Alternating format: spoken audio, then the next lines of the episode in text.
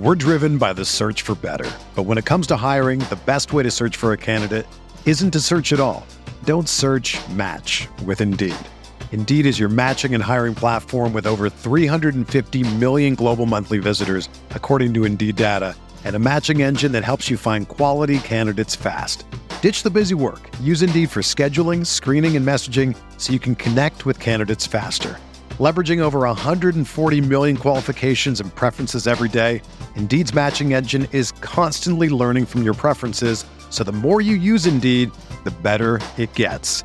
Join more than 3.5 million businesses worldwide that use Indeed to hire great talent fast. And listeners of this show will get a $75 sponsored job credit to get your jobs more visibility at Indeed.com slash BlueWire. Just go to Indeed.com slash BlueWire right now and support our show by saying that you heard about Indeed on this podcast. That's Indeed.com slash BlueWire. Terms and conditions apply. Need to hire? You need Indeed.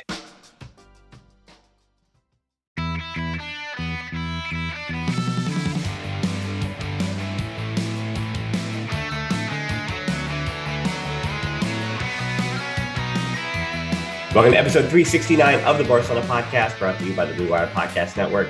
I'm Dan Hilton, and I had the pleasure of working through the preseason transfer buzz just one day before the first preseason match and all the overreactions that come with it, that being Barcelona versus Olot. And I do have to find someone who's going to watch the Barcelona versus Olot preseason friendly as well. But for now, how's it going, Kevin Williams? Hey, good morning, Dan. How are you? We're doing okay, just waiting for things to go final. So we're going to make a lot of nonsense out of stories that we feel like are almost to the finish line, but not. So before we get to all that buzz and all that nonsense, what we do know is who's not in preseason training. And so I don't want to do them yet. So I want to dish out some of the choices Xavi will be making. I want to see if you and I can kind of role play a little bit as, the genius is Xavi Hernandez. So likely the players, you know, there are players that I'm excited to see that I've mentioned before from the Barca Athletic or who were playing Juvenil A or U19s last year, that being Chadi Riad, the, the center back. I I'm excited to see him what he has to, to do and other players like that. Again Marco Mimo, uh, Mika Marmol rather Marc Casado just see what those players are like sure. But those players notwithstanding the young ones who are going to be playing with Barcelona Athletic this year you know talk, not we're talking about the players in the first team dynamic already. And I want to start with the pivot with that position of course because I think against Olot we've already heard rumblings that Nico Gonzalez will start in that in that pivot spot. And there were also rumors that Xavi has given the thumbs up to him talk to him personally to not go on loan, which is what Jorge Mendes, his his agent, wanted, and instead go and get some minutes. And basically, it sounds like Xavi said, if you're not going to go on loan, that's because I want you here as the backup for Busquets, even though he plays 40 to 50 matches every season. Um, so, Kevin, not asking whether or not you think it'll work out, right? I'm not asking you if you think that Nico's going to be a success. I'm asking you if you think that there's any truth to the fact that Xavi wants him around to play as the pivot, the backup to Busquets. So that's that is the logical thing for him. As we both know, he regressed last year rather precipitously uh, as the season progressed, and I suspect that some of that is not having a defined role. Really, like I mean, he seemed to be the guy who was like, all right, go out there and beat somebody up, right? And I think that giving him a role. I mean, he does have the passing skills, he has the range, he has more mobility than Busquets. He is a better defender in terms of the physical standard necessary to defend, which is being able to move more than three feet in either direction. So he has all of those qualities. I think that the real question will be whether he has the patience, because as we both know, he loves to roam, and whether Xavi has the patience. I appreciate the move. I think he is a player who body and skill set wise makes sense to at least uh, try in that role. So we'll see. Yeah, I mean, a reminder too is his age that we we talk about these players like they're they're done, they're finished products, but he's 20 for six more months. So he's not even 21. And you know, I, I don't want to use the academy thing as an out for him, but we do see that he knows what to do when it comes to the the one touch passing, when it comes yeah. to the long balls. And you know, as I've said many, many, many times before, if Xavi is going to play a pivot, there is no one in world football that he could have brought in that has the long range passing and decision making, that combination of Sergio Busquets It's not happening. There is no one else who has the metrics. I'm not, even just the numbers. I'm not talking about his defensive acumen or anything else involved with Busquets. But if you want a player who's going to play in the Liga, who's going to break through lines the way he does his long passing over the top or through the middle, it, there's no one like Sergio Busquets. It's just it, it, that number is not available. So what can Nico do as his best impression of Busquets? And really, I think it comes down to yeah, the formation, of course. If it's a double pivot, then what's what's the point of that? But I, I as we saw, I think you can also play in a double pivot. I think that's not something that's out of the realm of possibility for him in his career. But it seems to me that if Frenkie is staying and Kessié is here, and even Pjanic might still be forced to be around, we'll get to that in a second. And oh, I know, I know, I know. And then Boosie is going to play 40 to 50 times again last year, uh, next year, like I said, he did last year that's a tall order for Nico to get minutes if he makes two or three mistakes, right? That's all it's going to take is that does he at that position? Because if you mess up as the pivot, you cost your team goals. It is a like for like. It's, it's going to be your fault and you're going to be exposed in that way. So if he makes a mistake in three or four matches and Barcelona have dropped nine points due to three Nico errors, I mean, that says a lot more about how why can't Barca score more goals and help, you know, make up for one goal but that's beside the point. Yeah, let's let's go some of the other uh, choices and picks here. We'll get to Raphinha and Dembele, as I said in a minute, but even with Ansu hopefully playing 60% of the time, I'm being optimistic, Ferran Torres and maybe Memphis Depay also sticking around, or the potential that Xavi plays a 3-4-3 consistently. So there, there's a lot up in the air. It seems like it's one of Collado or Abde and not both. And if, ports, if reports are true that Xavi is going with Collado this season, do you think that's the right choice? and then, and then what, and what happens to Abde then? I guess I'm, I mean, um, he goes on. Yeah, I mean, I, I think that I I've liked loved at times Collado's game for season after season. He's smart on the ball. He's aggressive at the right times. He is he's grown some in intelligence. I think the thing about Abde is I still don't know if uh, whether he has anything more than that one move. And certainly uh, defenders figured him out fairly quickly. Um, so I it's the right move uh, for all the reasons like ball progression, movement of uh, the attack. And I'm still not sure even that that uh, will stick. Right. I think that I mean it's that roster is potentially action packed, and your game is going to have to be at a really high level as a young player to be able to hang around. I think for Collado, his versatility is going to be the thing that's going to keep him around. He can play if Xavi is going to switch and play some high interiors. I mean, which is the way he was going anyway in that 4 3 3. Collado can play that comfortably. It's what he did at Granada, but he also has the ability to play on the wing. And yeah, it's not it's not a Xavi winger, if you will, like he wants, but his, as I said, going back to the numbers, the pressures that he put on Granada, it looks at this point, if you call him a winger, that he is the best defensive winger that Barcelona has just by showing up, that's by, by arriving. The, the, the job he did at Granada. And that, again, that also has a lot to do with the fact that Granada, I mean, they were relegated for a reason. They were put under a lot of pressure. He was forced to defend a lot, but he also did it at a good number. It's not like he was getting blown by like some of the players, like let's put it this way the Levante comparison, some of the players on Levante who were playing the same position did not have anywhere near those pressures or tackles or interception or anything because Levante, they were just blowing past on the wings there. So Collado put in a good shift. I think that six month loan to Granada did him a lot of good. And I think you're right on that one too. I think Abde, he has the higher ceiling. Of course, Collado's 24 years old. He has the higher ceiling. But again, think of it as what was last year's 25 and like for like go down the number. This is the same thing that people compare the Barcelona squad with the Real Madrid squad, right? Like for like. And that's what was the issue with Barcelona, where they went five, six, seven deep with Real Madrid last year, and then it fell off a cliff, right? And that uh, with with squad depth and, and why Barcelona yeah. could contend. And so this year, do the same thing. How much better is this season's squad going to be than last season's? You mm-hmm. line them up like for like, and it seems to me that Collado to Puig is like that direct across six midfielder. And Collado is such an upgrade on Puig as a sixth midfielder, you know. And I know it wasn't the case three, four years ago when they were in the Barca B system together, where Collado kind of didn't have a position because Puig had that interior spot under Garcia Pimienta on lock. But again, that was a long time ago. Collado, as he stayed for another year in Barca B, became their captain, became the main guy, sat out, unfortunately, the six months when he could not get the transfer in time and then he goes to Granada for six months. So even then, even sitting out six months of, of any playing, he still has played more in the last two seasons than Riqui Puig.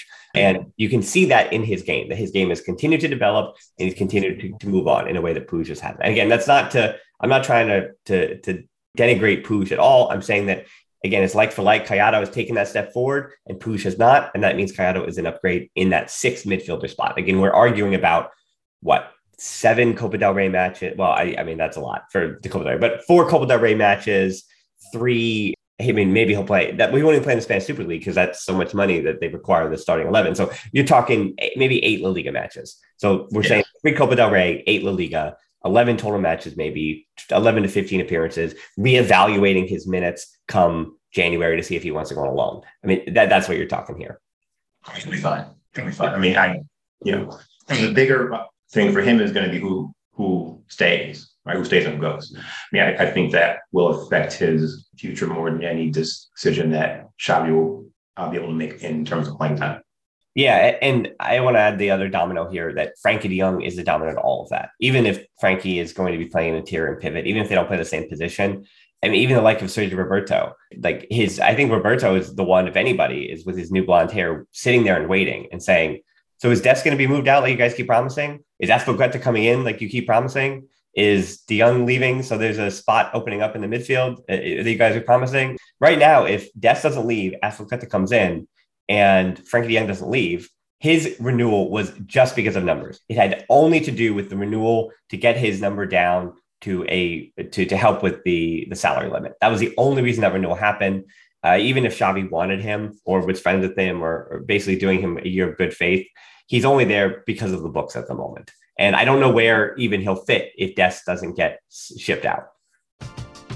We're driven by the search for better. But when it comes to hiring, the best way to search for a candidate isn't to search at all.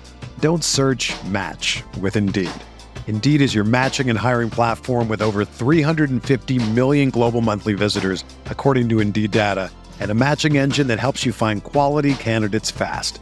Ditch the busy work. Use Indeed for scheduling, screening, and messaging so you can connect with candidates faster. Leveraging over 140 million qualifications and preferences every day, Indeed's matching engine is constantly learning from your preferences, so the more you use Indeed, the better it gets. Join more than 3.5 million businesses worldwide that use Indeed to hire great talent fast. And listeners of this show will get a $75 sponsored job credit to get your jobs more visibility at Indeed.com slash BlueWire. Just go to Indeed.com slash BlueWire right now and support our show by saying that you heard about Indeed on this podcast. That's Indeed.com slash BlueWire. Terms and conditions apply. Need to hire? You need Indeed. Another day is here, and you're ready for it. What to wear? Check. Breakfast, lunch, and dinner? Check. Planning for what's next and how to save for it? That's where Bank of America can help. For your financial to-dos, Bank of America has experts ready to help get you closer to your goals. Get started at one of our local financial centers or 24-7 in our mobile banking app. Find a location near you at bankofamerica.com slash talk to us. What would you like the power to do? Mobile banking requires downloading the app and is only available for select devices. Message and data rates may apply. Bank of America and a member FDIC. Cheerleader. Um, I, I don't mean, he, it's weird. So people rate Sergi Roberto in a way that I fail to comprehend. And they said, well, you know, the manager wants wants him and they will sort of sage way that people wing Coop. But for me, when I watch him play, he's he's just he's not up to necessary level um, anywhere, right? And I think that in terms of context, right? I mean, so in a weak team, See, that is. Are you seeing? Are you seeing people? Oh, you're saying like they're rating him higher? Like they're like people are like in his corner because I mean maybe a little bit in this Catalan press that you know when when I'll see from the Catalan press, but I don't think I've heard a, a, an English speaker or anybody not in Catalonia have his back. I, I you know, I, I guess I'm saying the opposite stuff because I think people are like, yeah.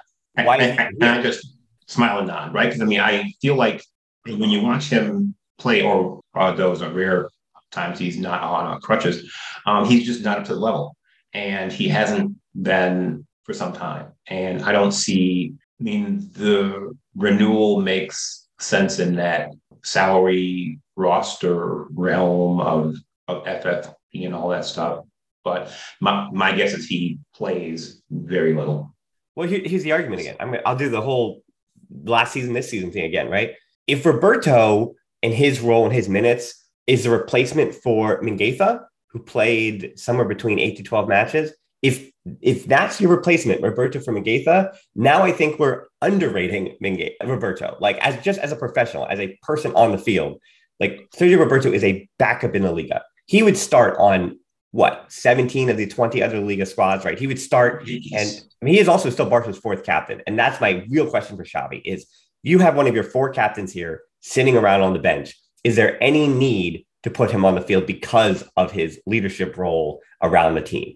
And you can ask whether or not that captaincy makes sense for it. Right? You can argue if it should have been to Ter Stegen as the fourth instead of Roberto, or at this point now some other player. Like should it have been? Should it at this point be De Jong or some other younger player that's not from Catalonia, just to have a different voice that's not one of the four Catalans, just to, to, kind of to support support the non-Catalan locker room, if you will. And is that necessary? So I mean, those again, those are the questions that again, not aren't really up to us because I believe the four captains have already been decided still and will remain so because they don't change unless somebody leaves. Which again, next year you can have four entirely new captains with Piqué, Busquets, uh, and Alba like leaving. So uh, speaking of Catalans, for those that watch the history of Catalan football video and podcast that I made last week, thank you so so much. And I cannot believe you came back for more punishment after sitting through that 20 minute debacle. But for those new Catalan football experts, you'll notice that UE Olot wasn't even in that explainer. That's because they debuted in 1921 and have oscillated between the third and seventh divisions for the last 101 years. So they did get promoted to the fourth tier for this season, but that is saying something. So that said, there isn't much to learn from the Olot friendly because even the formation that Barca will play or the pressing activations or any details whatsoever that I could try to extrapolate will be catered to the players that are in the game and the last few days of training that they had together. But don't worry, that won't stop me, of course, from likely making a five headlines video uh, of those hard and fast rules about the season tomorrow. So that's if I can find the match to, to view. But, but again, that said, Barcelona, they're likely going to be in ninth gear because they're if they try, they're going to beat the pants off a lot. Don't worry about that. But yeah, so again, there's really nothing to learn other than, you know, if once again, if Chadi Riad has a complete disaster or those young players from Barcelona Athletic, I think they're, especially Rafa Marquez will be there and be watching. If they are complete disasters, then they won't even continue on in the preseason, if you will. But if one of them really impresses for some reason, he'll likely come to the US on the preseason tour if those plane tickets aren't already bought. So that, that's really the only thing that can change. If one of these young players, or especially, I think the one you circle more than any is Alex Balde. If Alex Balde can show you something, I don't know why he would have in two months taken some huge leap forward, but if he does, Obviously, Barcelona, yeah, they're probably going to bring in Marcos Alonso, but at this point, they're looking for a backup left back. And again, if Jordi Alba gets injured for any amount of time, I think it should be Sergiño Dest on the left side, but again, it seems like he might still be sold for financial reasons alone. Uh, so again, Alex Balde, he's the one, obviously, just based on position, who has a lot to prove and could change his standing by really impressing. But once again, it's been two months. What leap could he possibly made in two months? I think one of the things that people seem seem to wrestle with is having players uh, reach their peak at the academy, right, at B team level, and when they ascend to that next rung, they just don't have the skills. And I believe that he's one of those players, and, mm-hmm. and there's no shame in that. Um, he will make a fine professional for some Liga side some side in Germany, maybe, right? I mean, he is talented. He's just not not Barcelona first team talented. He's just not. You know, that's actually an interesting thing because I actually feel about Balde when I see him play the opposite. I've always got the sense that if his teammates were better, I mean, and this is not just like because he's this the high the, the highest riser. I'm saying that because of his physical tools, if his teammates are better, if you have a player like Busquets putting him in positions to succeed, I think his physical tools make him available if his teammates were playing one touch or a little bit better in that case. So I know I know it seems counterintuitive that you you're a worse player with the B team, but we have I think there are examples of that where we've seen when players make that jump to the first team, they're able to rise their level because of their teammates getting better around them. And I, you know, I, I, could easily be talked and swayed your way as well. That that he may not have that level in him, and that's again totally possible uh, especially on the defensive side of things. Like it's totally possible he does not have that in his game at all. But he's one of those examples of the players from the B team or from Barcelona Athletic that I'd like to see it. And I feel like this is a, what would happen a long time, especially under Ernesto Valverde. That was one of the great frustrations that we would hear about, you know, again, going back, it's revisionist history, but hearing about Riqui Puig and the other B team players that was ready to, to punch through. But whenever they would get called up to the first team for Copa del Rey or, what, or La Liga, it would be complete rotation. So they'd be playing with first team players that only played once every three months, right? They were playing with Umtiti or whoever.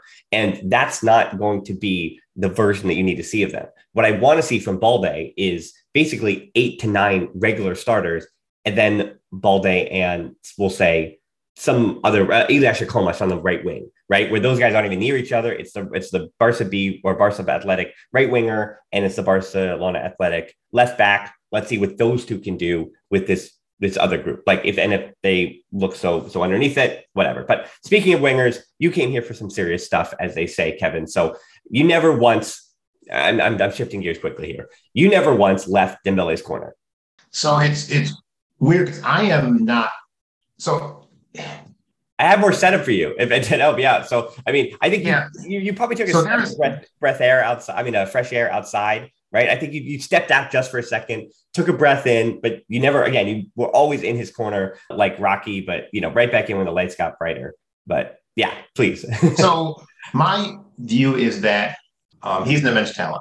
And I think that when he came back, that's when Xavi Ball took off, right? Um, I think um, he's an idiot. I think his manager is an idiot. I think his manager almost mismanaged him out of football his manager managed him into a worse deal than he could have gotten had he signed the contract that they offered him um, more than a year ago. Um, I, I, still don't know if the player we saw the last part of the season is the real Dembele, right? I mean, obviously we've seen him on and off. Like uh, he doesn't seem to have a RIA stat. He has a, a toggle switch. Right? He's on on, he's off. And I don't know if he's ultimately uh, consistent enough at a reliable level uh, to justify all of this, right? And the you know club keeping the light on the window because Xavi has demanded it. So being in his corner is more of a misnomer. It's someone who uh, believes in the usefulness of his skill set for Xavi's team, right? I mean, mm-hmm. there was no one better that Xavi could call on uh, to do that job.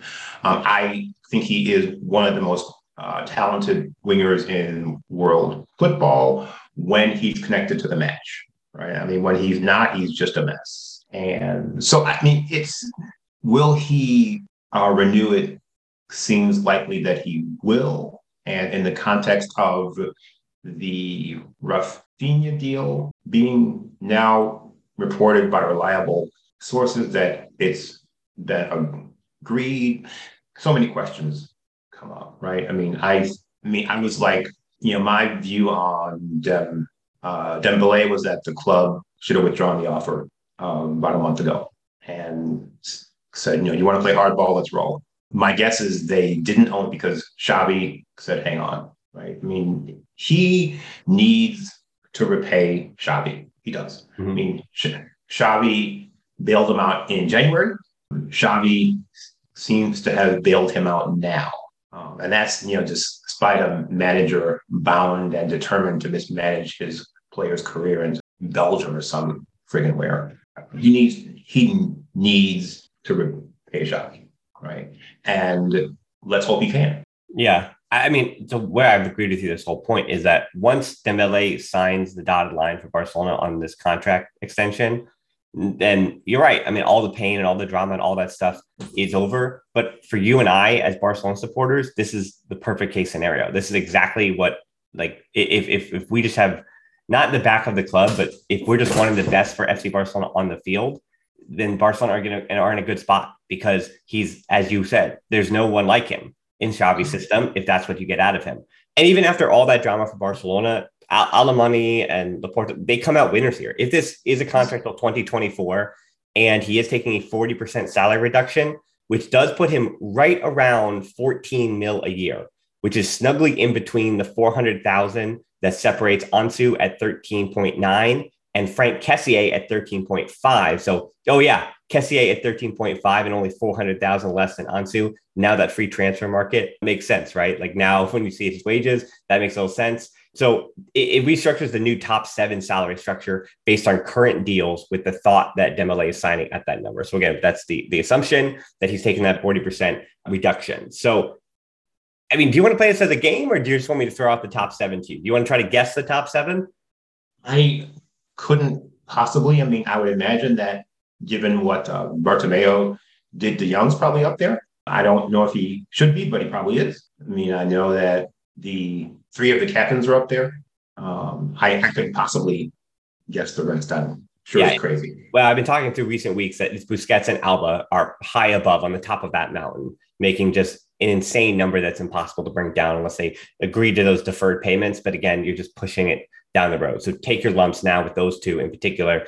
De Jong, as you mentioned, is number three, which is why Barcelona is trying to get his wages off the books because it's even going to rise. So he, that being De Jong, is going to be the Alba Busquets problem. That's why they're trying to get rid of him now. Because even if his number is fair as a top three earner, it's it's just going to get worse. I mean, right? That's what I'm saying. Even if it was fair now, it's going to get worse, and he's going to be the number one earner the minute Busquets and Alba leave.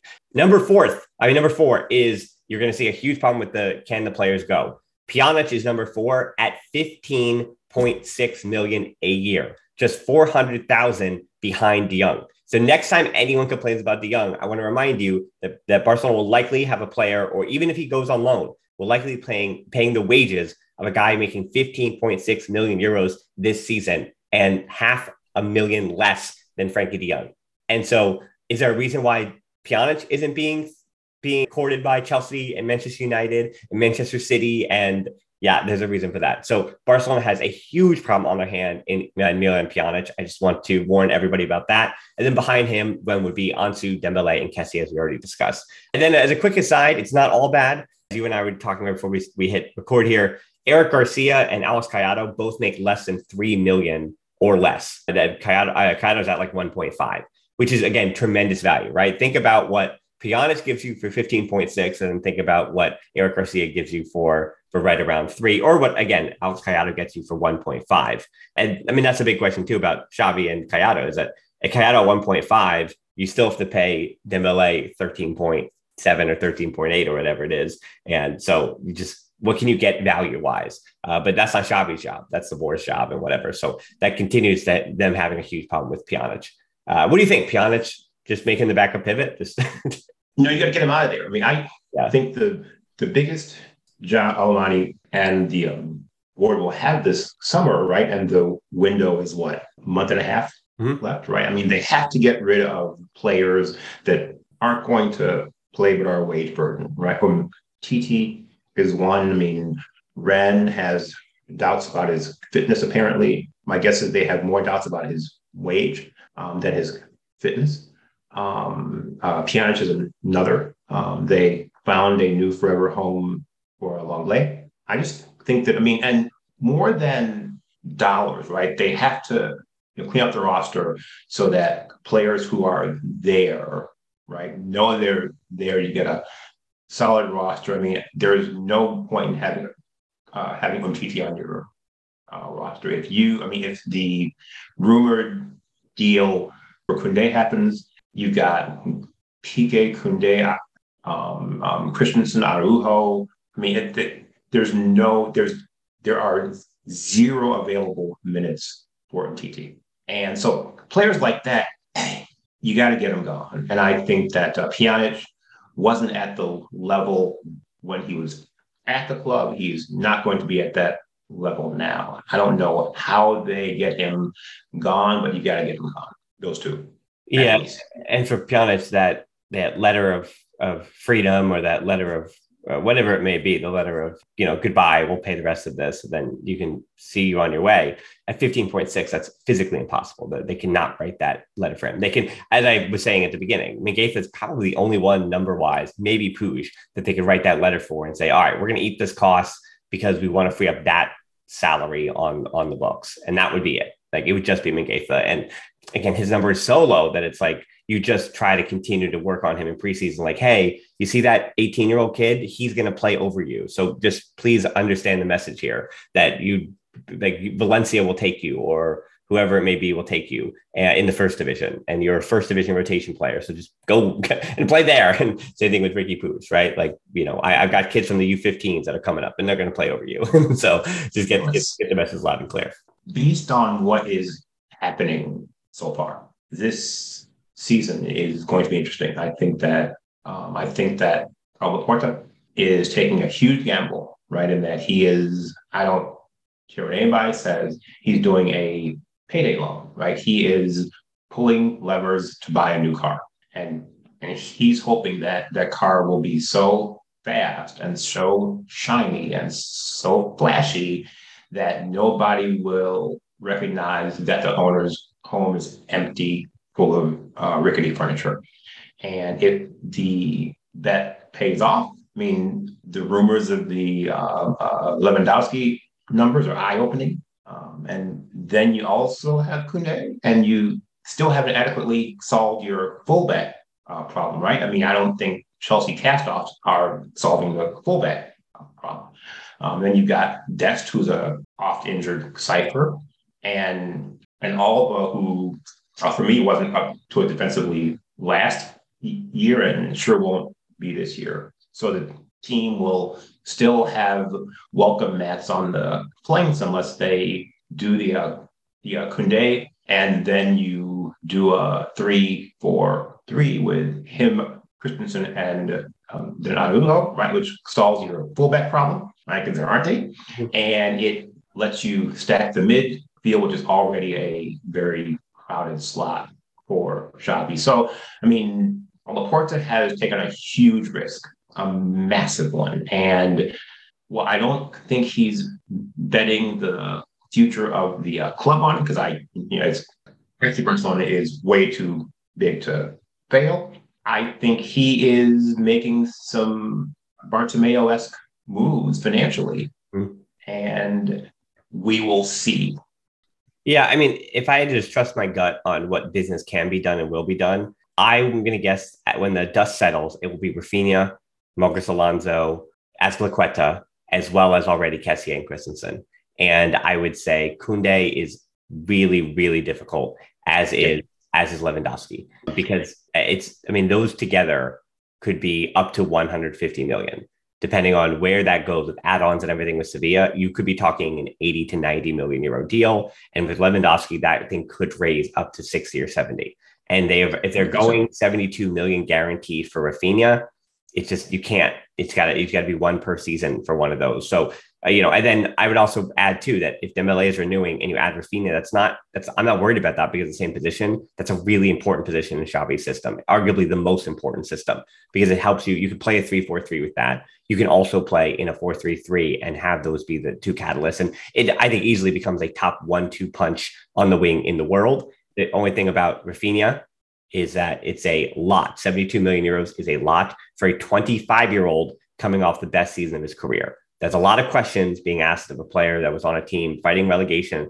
Again, Leeds United say that Leeds United fans say that, hey, there were times that he was the guy. He was the only guy that we had. But uh, the consistency that's going to be asked of him and the stage of which he'll have to play on is a lot different than Sporting CP and Leeds United. So uh, now we're on the peripheral of the squad. The only other winger business to talk about, I guess, is that Sporting CP. Now, this is official stuff. We talked about getting players out, and there are some players you can get out. So, Sporting CP has paid 10 million euros, 5 million to be paid this year for Francisco Trincao. Barca has a three-year buyback clause for a player that they did spend 30 million plus on a few years ago from Braga, which yeah, that's a lot of money in hindsight.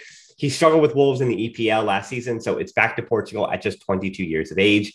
Plenty of time left for him, though, Kevin. And I think we will. My prediction for him is we're going to keep seeing him in the Champions League. Wait, wait, wait. I, I think we're going to keep seeing him in the Champions League group stages more often than not, but usually only for teams in the group stage for the next maybe seven, eight, ten seasons or so. So we're talking about Sporting CP or the peripheral of the, or just wherever that may be. Whether I don't think it's going to be in France, it'll be in Portugal likely for Benfica or Sporting CP uh, or Porto if they are able to get back to the mountain, or he'll go to the Bundesliga and play for the the Leverkusens, be a depth option for the Leverkusens or the the Mönchengladbachs of the world. I think that's about where his level is supposed to be. Remember, I mean, he really was. I mean, having watched him in those eight matches or whatever, think he was scored eight goals rather, but in the 30 matches at Braga, he had a lot of potential then. He still has a lot of potential. He has a lot of physical tools. His positioning is good. Defensively, he's fine.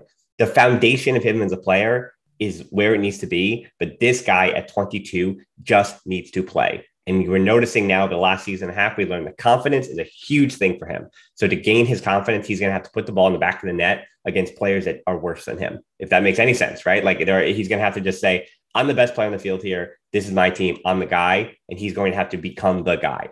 And that might take another even two to three years. Another reminder again, Raphinha that Barcelona is paying 72 million euros for is 25 years old. And he played at CP when he was 20, 21 years old. And he was able to kind of become the guy, figure it out there. Uh, for him coming from Brazil, it was a little not easier, but well, not easier. It's even harder because yeah, he was come from Brazil, but still they spoke Portuguese. So those are the Portuguese league was a good spot for both of those players to kind of figure out who they are at this age and figure who they need to be. But yeah, I would never expect Trincao back at Barcelona. That was that was not what I was saying, Kevin. you know that. I mean, that's no question. I mean, it was an an interesting thing.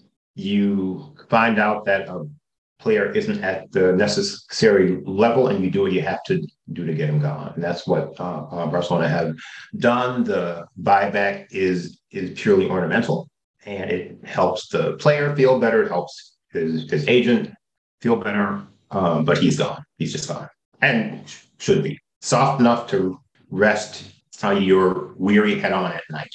Yeah, you know, I, I wonder the way that that policy is being done now. We've heard Alemany in the past, and Xavi's. I mean, Xavi was one of the biggest advocates for this. That if you don't want to be at Barcelona, we don't necessarily want you at Barcelona. And I talked about him a few weeks ago, um, Moleiro from Las Palmas, Alberto Moleiro, the left winger who they're saying next Pedri. None of that is real. If you actually watch the players, they're different players. But Moleiro, again, with him, where there's smoke, there's fire because he keeps getting every two or three months linked to Barcelona. And I think that is because the player is not only open to Barcelona, but also open to a five to six million euro deal plus add ons to come to Barcelona. Very much like that's where the Pedri comparisons begin with me. Same thing with Arnau, Mart- uh, Martinez of Girona, the right back, the young right back, where if he's going to come for even in Girona getting promoted to the Liga, totally fair for them to ask 10 million. That's one of those examples where them getting promoted, especially coming as the lowest ranked team in the playoff, I don't think they were expecting to come along when they were having conversations with him in January, February, March. So that calculus, because of them getting promoted, could very much have changed. And now they're asking for 10 to 12, which is again totally fair. Remember, Girona is also partially owned by Manchester City. So obviously, City is like, hey, you know, you're not going to sell that player on our dime for less than you know what now he's worth as a first team as a first division player. Yeah.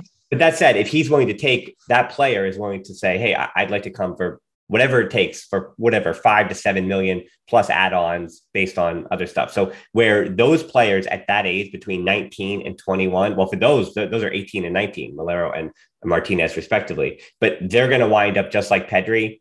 Because no matter what Pedri costs Barcelona for Las Palmas, it's going to be a great deal. He's already worth I, think it was up to 25 million with the add-ons, and I think he probably reached half of those already. And so 25 million is going to be a steal for Pedri even. But if he had failed, he would have failed for 5 million, where that player can restart his career. When Trincao, and I bring this up all because when Trincao came for 30 plus add-ons at 19 years old, that's a death sentence. And again, this going back to the mismanagement of, of Bartomeu. You could say Pjanic was a big mismanagement. You could say that paying the huge wages of Umtiti and all that was a mismanagement. But even down to the Trincao deals, I just, I, it's so frustrating that the man and that board, they messed up every aspect you could do. They messed up the, the contracts with older experienced players. They messed up the renewals with their own players and they messed up the deals with the young players all of those were wrong. And the young players deals now are the ones that I have a little bit of optimism for because it seems like Xavi is saying we want kids that want to come here that have high potential and willing to pay all the add-ons later on which again that's good business for a big club like barcelona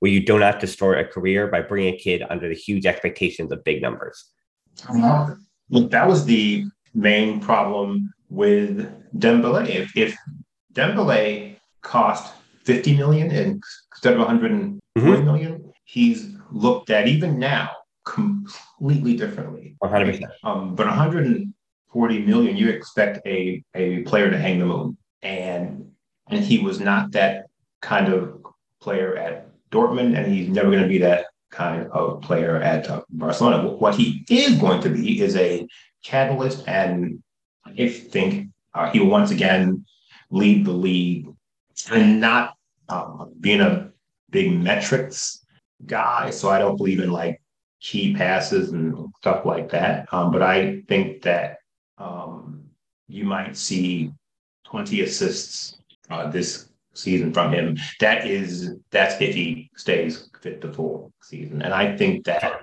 I don't know if they need to not knowing how Aubameyang will be fully settled and not knowing how Fati might function as a nine if you put Raphinha and uh, Dembele on the wings. I don't know if the club really needs to keep chasing that Lewandowski deal. Because really, what you need is someone who will be there to bang in those balls coming in off the wings. And that you don't need to pay what Lewandowski costs for that.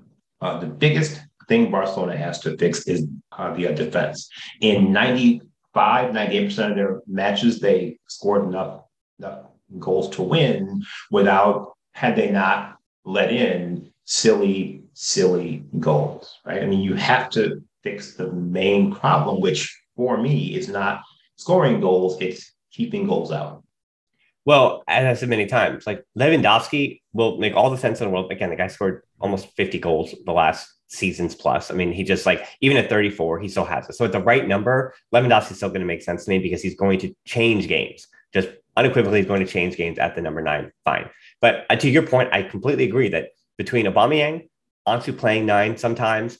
Again, you don't have to get rid of Memphis if you don't bring in Lewandowski, as well as Ferran Torres. Again, we're we're talking about Ferran Torres and and Memphis to buy like they're complete wild cards. Like they like they're like their lowest level, their bait, their their floor is is just a bottomless pit of nothing, and they're these disasters of players. Like no, Memphis partially carried that attack for the first half of the season or the first two or three months. And yeah, they were an eighth place team at that point, but he still had to be the primary focal point of the offense. And then again, for all that we argued about Ferran Torres, his numbers, his actual goal and assist numbers, he uh, unlike Dembele, who's who's a winning player but doesn't have the metrics to necessarily back it up other than the, just the assists.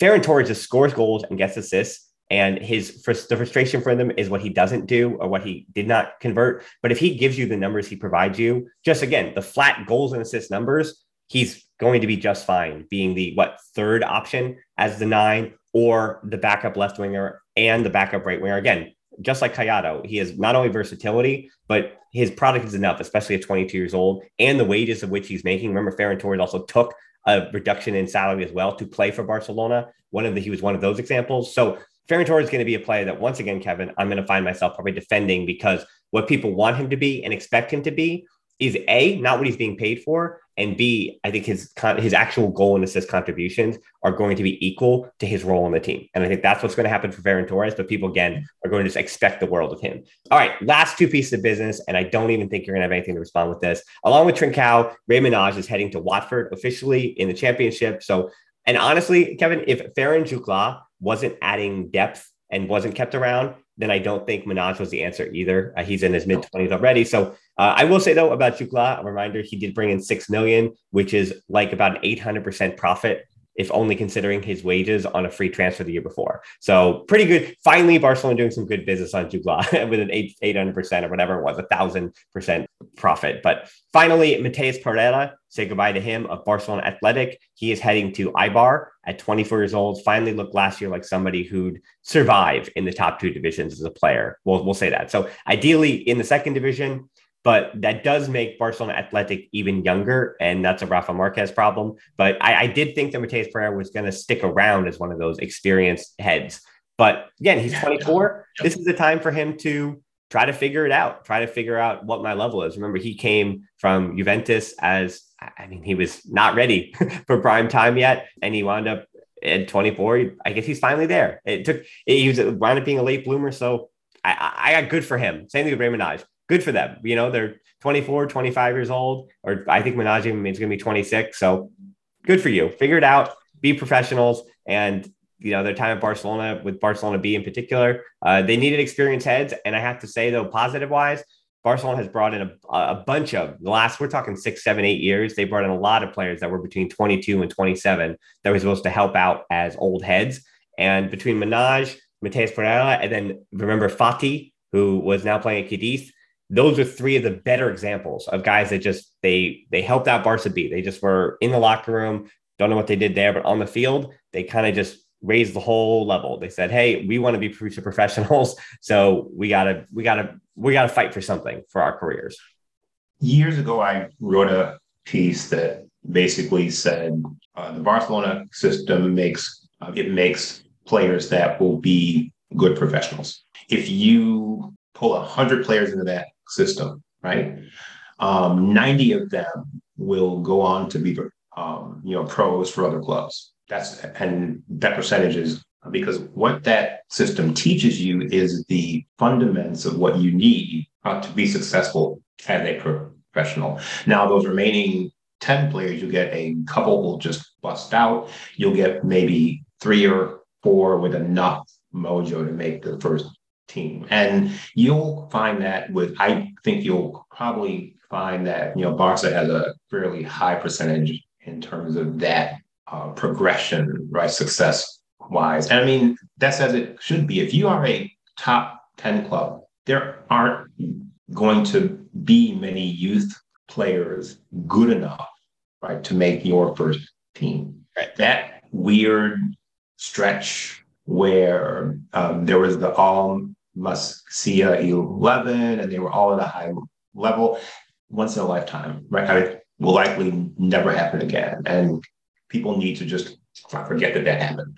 Most players that come through that system will be, I feel bad for both these guys because major injuries derail what would have likely been first team Barcelona careers, but like Isaac um, uh, Cuenca Mm-hmm. And then Oriol Busquets, who I watched play and thought, oh my gosh, he's just, I mean, just slide him in, right? And then get a major injuries. But I mean, those guys are top level players, and that's it. So Manaj will be awesome at that level. They'll all be awesome at that level. And we just need to be very careful about, you know, inflating someone. Well, reminder, both those guys came at 22 as well. They're not yeah. La Masia player. So the, the argument, they're yeah, the argument system. with right, right. through the system. Yeah, exactly. That's yeah. the argument as far as the B players. And if you're going to bring in a guy who's 22, 23, 24, who's never going to be in the Barca first team, like those two have brought in as, then you got to hope that they help Barca Athletic.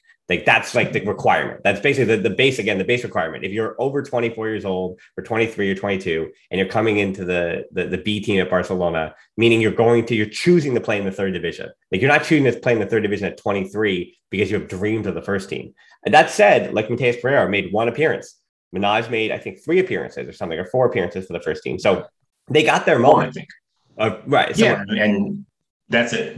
And now here's my final um, wildcard question for you. Uh, something I've been thinking about since the since the Koundé stuff started.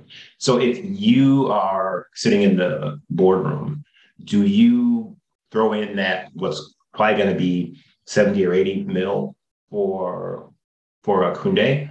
Or do you say, hey, maybe we should place a call over to Nice to see what um, old John Claire costs? I knew you're doing this. um, uh, what do you do?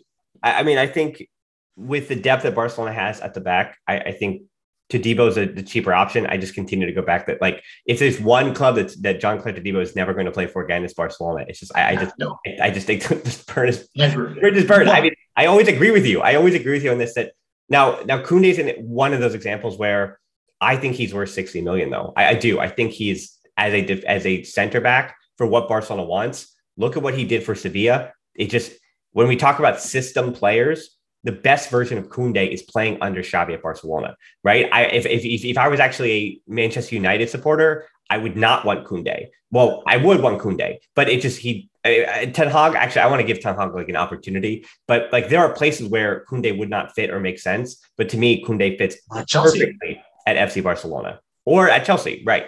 Uh, he fits yeah, perfectly in those systems. So I think Koundé is one of the examples where, yeah, if it was Todibo for 15 to, I mean, at this point, he should be asking 15 to 20. I mean, for a under 23 center back that's arguably going to step in and be a starter at any team, like I think they should ask 20, 25 plus add ons. And so it's like, out of principle, once again, out of principle, can this group of Alemany and Xavi, who, I mean, you know, it goes back to the very first thing about Dembele. I think Xavi and his belief about if you want to be here, be here. If you don't, don't was Dembele has pushed that to the very limit where that was Xavi's stance for a long time. And now Xavi finally met his match with a guy that he wanted. And the the proof is in the pudding. And this is the final point here about Dembele that yes, his agent completely mismanaged it and you know bottled it, whatever you want to say to Sissoko, but Ousmane Dembele wanted to be an FC Barcelona, uh, a Barcelona player under Xavi, and that is why he's re-signing that renewal. At the end of the day, that's what mattered. That Dembele wanted to play under Xavi at this club, and that's and that that was enough to get all the numbers and all the other uh, gobbledygook. It came down to football at the very end of it. And if listen, if Todibo wants to come back to Barcelona and that's where he wants to put his heart, then yeah, that conversation with him and Xavi, I'd love to hear it. I'd love to hear that. But then that's the only way that is possible for whatever the number may be, 15. And I would expect if he wants to come to Barca, that fee, especially with Nice and the financial situation that they're in, and it's not just yeah. that, it's a lot of those clubs in League Uh, I think 15 mil would be what they would accept, 12 or 12 plus add-ons or something going up to 20. I think that would be the number. Yeah, and I mean the a reason I raised the uh, uh, uh, it will never happen is like they're both they're both what what Umtiti was, right? I mean, they're both that exact kind of player. Uh, they can drive the ball. They're quick. They're good in the air. They can play like mids if you need them to. And it's fascinating to me to uh, having spent a ton of time watching both of them how close they are in terms of skill sets and also abilities. But, but as you know, uh, this is one club Todibo will never play for again. As I've said before, we'll say it again, Valverde has blood on his hands right with that uh, player. We did him a dirty. So with that, I mean, if you're asking me Koundé or Lewandowski, I, I think I already broke that one down as well. I already discussed that. So to me, I think the clubs we'll say order of operations, if you will, it ends with Koundé, and Koundé can't be that final domino. That's why I say I don't think Koundé is coming because you cannot you cannot talk me through Raphinha, then Marcos Alonso and Azpilicueta, then Lewandowski, then you're going to have still 70 left over for that negotiation with with with Sevilla for Koundé, with Chelsea patrolling. Like, and again, I think Chelsea was willing to lose because they just brought in Raheem Sterling. They were willing to lose on the Raphinha stuff. But if you're going to take away their depth pieces and their captain in Azpilicueta and Alonso, and then again you have to go out and and I mean Bayern Munich is going to try to wring it dry. And then again, you're finally getting back to Sevilla when other clubs really want Koundé. Like Koundé would have to be the priority right now, where you're saying, you know, heck with Marcos Alonso, heck with Azpilicueta. We're going to get Koundé, and then we're going to worry about it all later because Araujo can play right back. I know it's not ideal, but he can play right back. And Xavi, I think, believes he can play right back. Christensen can play right back. Koundé can play right back as well. Again, if you go to three at the back, you don't have to worry about. Sergiño Dest can play left back as a backup for Jordi Alba. So whether you're playing four at the back or three at the back, like you have the versatility and you potentially you could just manage. You could figure it out without Marcos Alonso and Azpilicueta being added for full depth, for full back depth, if you will. And there's also a very good argument too that even though Azpilicueta more naturally is a right back, having Araujo as the right back spot is just fine. And I think you're going to see Xavi do it this season in big moments more often than you think. Because with Garcia, yeah, because with Garcia, Christensen, and Piqué, those three guys you do not put on an island out on the on the wings. Like in a case of emergency, that doesn't happen. So Araujo, as, as much as Araujo is probably the best version of a center back that Barcelona has, especially as a sweeper, he's still going to be the guy I think that moves out right because likely in those big matches, who are you facing? You're facing Vini Jr. You're facing these just peak, peak, these these peak uh, wingers, and that's what you're facing. So, Kevin, final word for you. What what do you, as far as the preseason, what are you looking forward most to? The gold jerseys? Is it as simple as that? Not much. I mean, I think I mean, you can't tell anything from pre-season. The biggest thing I'll be looking for is not get people hurt. That's the biggest thing I'm looking for in preseason. Um, uh, don't get anybody hurt, and that's it. Perfect. All right. Well, Kevin, I think we went over all of it and I appreciate you coming on again. So next time I, will talk to you, we'll be in it. We'll be in the trenches of the 2022-23 season. So uh, of course, people can follow you on Twitter down in the show notes below. Always an enjoyable follow there. We are on Twitter and Instagram as well. The Barcelona Pod at 13 for me. Close Facebook group, Patreon, YouTube, you know where all that stuff is as well. Then our merch store. I was wearing the Ola Kool shirt today, uh, inspired by Francesc Tomas, of course. But thanks so much for listening to the show. Until next time, we'll talk to you soon. Forza Barca.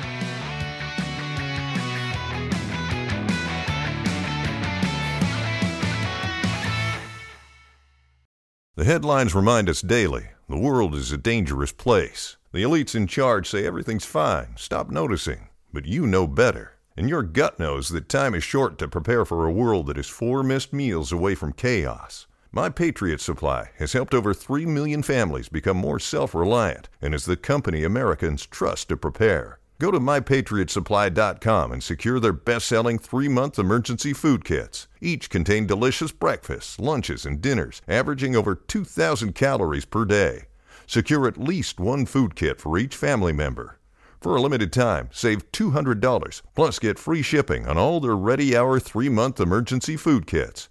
You're not ready if it's not Ready Hour Foods.